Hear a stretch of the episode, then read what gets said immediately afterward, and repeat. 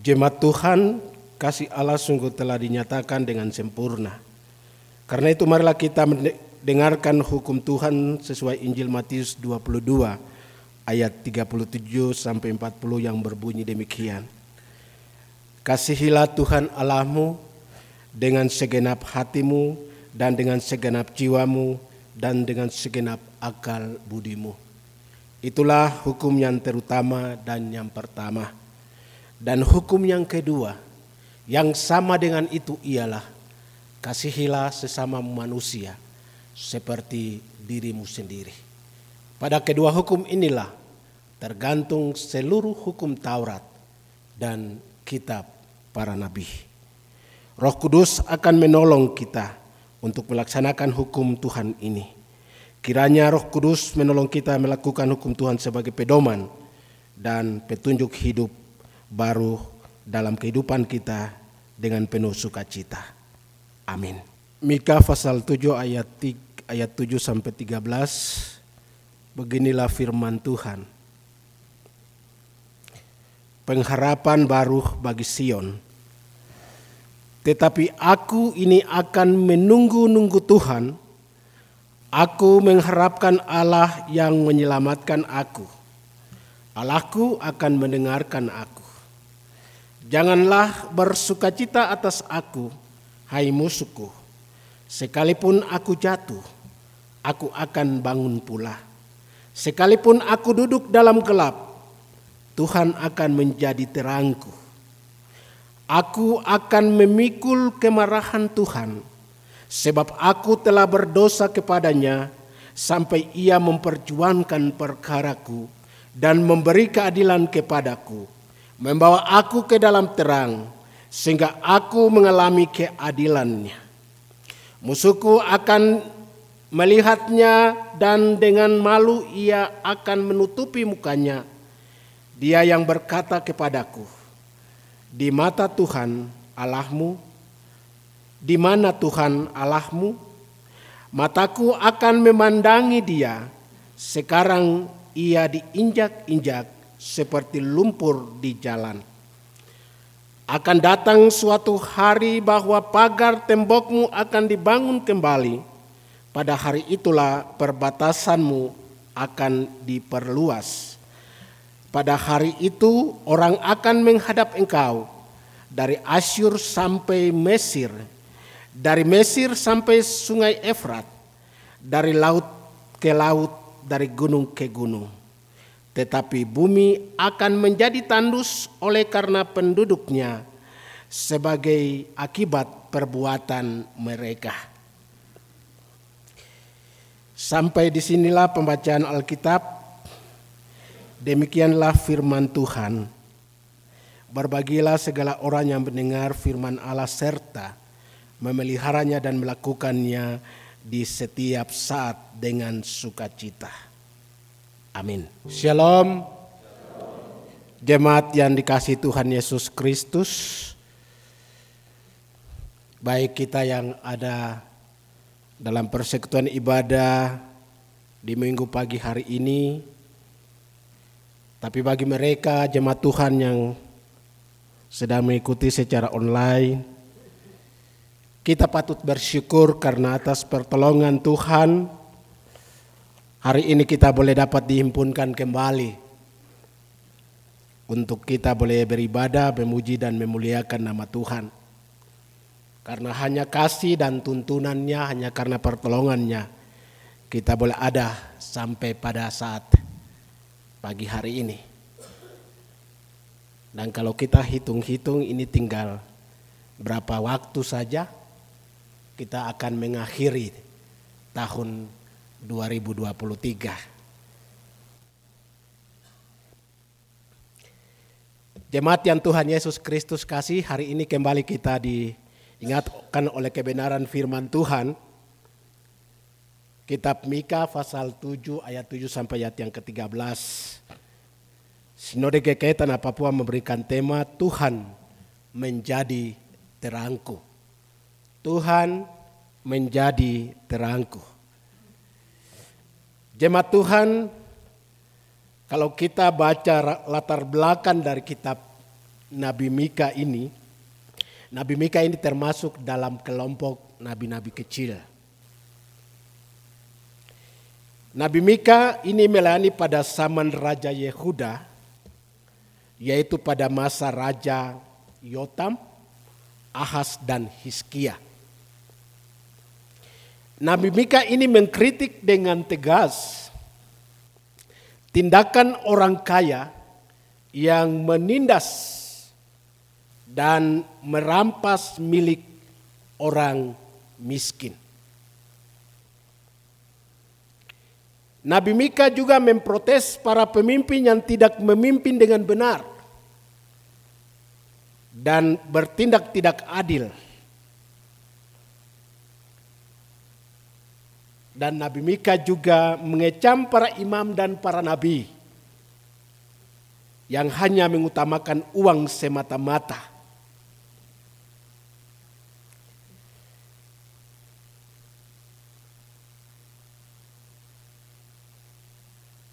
Jemaat yang dikasih dalam Tuhan Yesus Kristus, nubuatan Mika yang sangat terkenal adalah tentang kelahiran Mesias di kota Bethlehem di Efrata. Selain itu Nabi Mika juga menyampaikan janji keselamatan Allah bagi orang percaya. Mika juga menyampaikan kepada umat Israel agar selalu, agar mau dan selalu hidup dan berlaku adil, mencintai kesetiaan, dan hidup dengan rendah hati di hadapan Allah. Jemaat yang dikasih Tuhan Yesus Kristus pada ayat 1 sampai 6 dari pembacaan firman Tuhan di sini menjelaskan tentang kebobrokan hidup umat Tuhan pada masa hidup Nabi Mika. Dikatakan orang saleh sudah hilang. Tiada lagi orang jujur. Mereka mengincar darah, saling menangkap dengan jaring. Hakim dapat disuap, cekatan berbuat jahat Pembesar memberi keputusan sehendaknya. Hukum diputar balikan. Bahkan kasih dan saling menghormati dalam keluarga tidak ada lagi. Anak laki-laki menghina ayahnya, anak perempuan melawan ibunya, menantu melawan mertuanya, bahkan musuh orang adalah orang-orang seisi rumah. Ini adalah realita kehidupan Yehuda yang dikritik oleh Nabi Mika.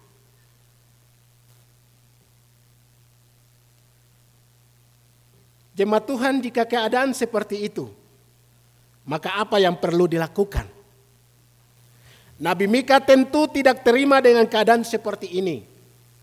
Nabi Mika tidak hanya menegur atau mengkritik dan memprotes keadaan yang terjadi, tetapi juga menggumuli dalam doa dan harapan kepada Tuhan. Makanya kalau kita lihat pada pembacaan ayat 14 sampai ayat 20, di situ Mika berdoa minta tindakan dan belas kasihan dari Allah. Untuk harus memulihkan keadaan yang ada di bangsa Yehuda.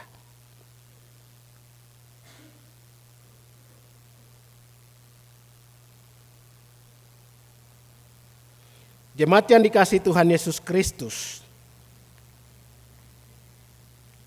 Pada ayat 7 sampai ayat ke-8, di sana kita lihat atau kita baca, aku ini akan menunggu-nunggu Tuhan, akan mengharapkan Allah yang menyelamatkan aku. Jemaat Tuhan ungkapan aku di sini memberi makna memberi penjelasan bahwa Nabi Mika sangat menggumuli situasi yang ada dan mau menempatkan diri menyuarakan pengakuan dan kesadaran umat akan dosa-dosa mereka. Sehingga mereka menanti penyelamatan dari Tuhan. Hal ini jelas mengungkapkan bahwa Yehuda sangat mengharapkan pertolongan atau tindakan penyelamatan dari Allah bagi mereka. Bagi mereka hanya Allah yang sanggup menyelamatkan umatnya. Hanya Allah yang dapat memulihkan semua keadaan yang sedang terjadi. Sebab itu dituliskan yang menyelamatkan aku keadaan yang penuh dengan kebejatan dan keberokan manusia digambarkan sebagai suasana yang gelap. Aku duduk dalam gelap dan suasana itu akan dipulihkan oleh Allah yang menjadi terangku. Jemaat yang dikasih Tuhan, harapan Yehuda bukan hanya sekedar harapan belaka. Tetapi didasari pada keyakinan yang sungguh bahwa Allah itu hidup. Sehingga ia pasti mendengar doa dan disampaikan kepadanya seperti tertulis. Allahku adalah Allahku akan mendengarkan aku. Dan pada ayat ke-9 mengungkapkan tentang kesadaran diri dan pengakuan akan dosa yang telah dilakukan oleh Tuhan. Diungkapkan dengan kata-kata, aku akan memikul kemarahan Tuhan sebab aku telah berdosa kepadanya. Menyadari dan mengakui dosa adalah pintu masuk untuk mendapatkan pengampunan dan berkat-berkat Tuhan. Dalam kesadaran dan pengakuan akan dosa-dosanya, Yehuda dengan rendah hati menyerahkan seluruh kehidupan mereka total kepada Tuhan dan menanti Tuhan bertindak. Sampai ia memperjuangkan perkaraku dan membawa aku ke dalam terang sehingga aku mengalami keadilannya. Selain itu, Yehuda pun mengakui bahwa Tuhan itu adil untuk segala sesuatu, termasuk atas dosa dan kesalahan mereka. Menyesali dan mengakui dosa akan menghadirkan pengampunan dan pemulihan dari Tuhan kepada umatnya.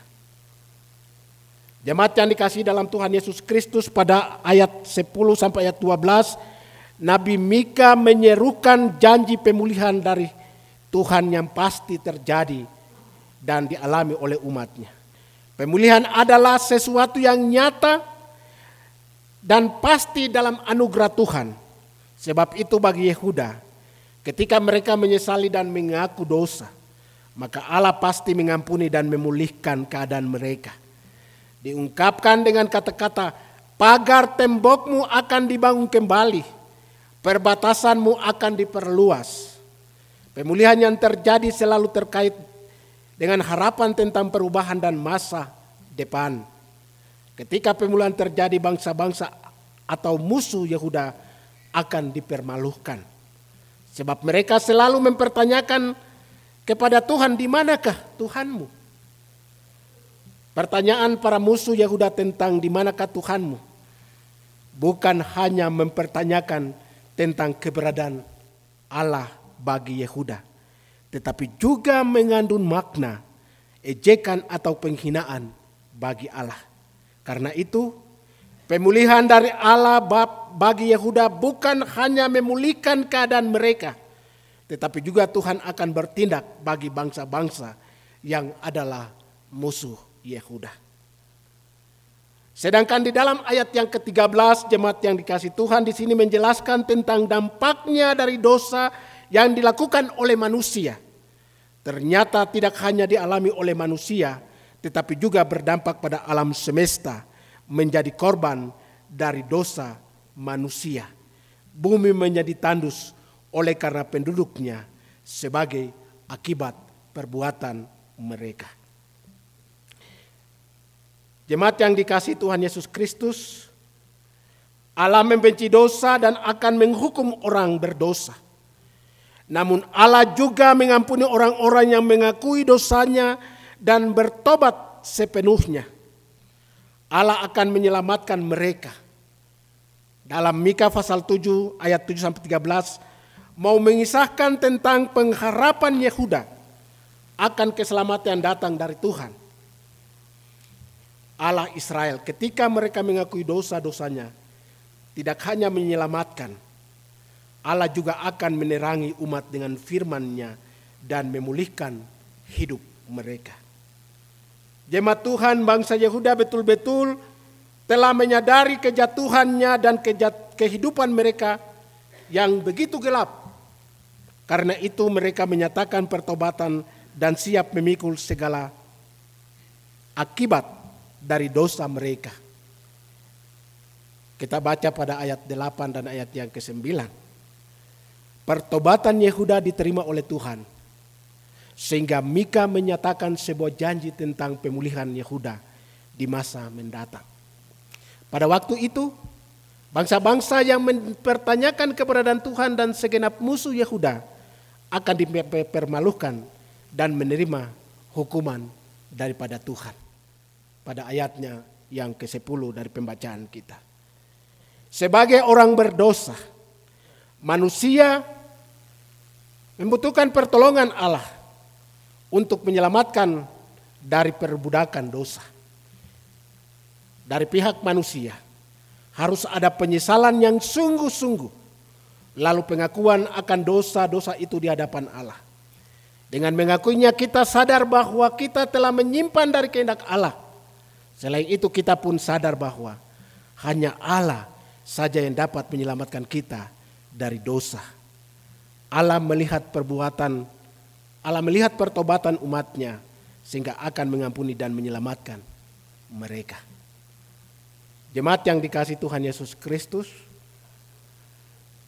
setelah kita menerima keselamatan itu, setiap orang perlu terus diterangi dan dituntun oleh firman Tuhan. Akan orang itu tidak lagi hidup dalam kegelapan dosa.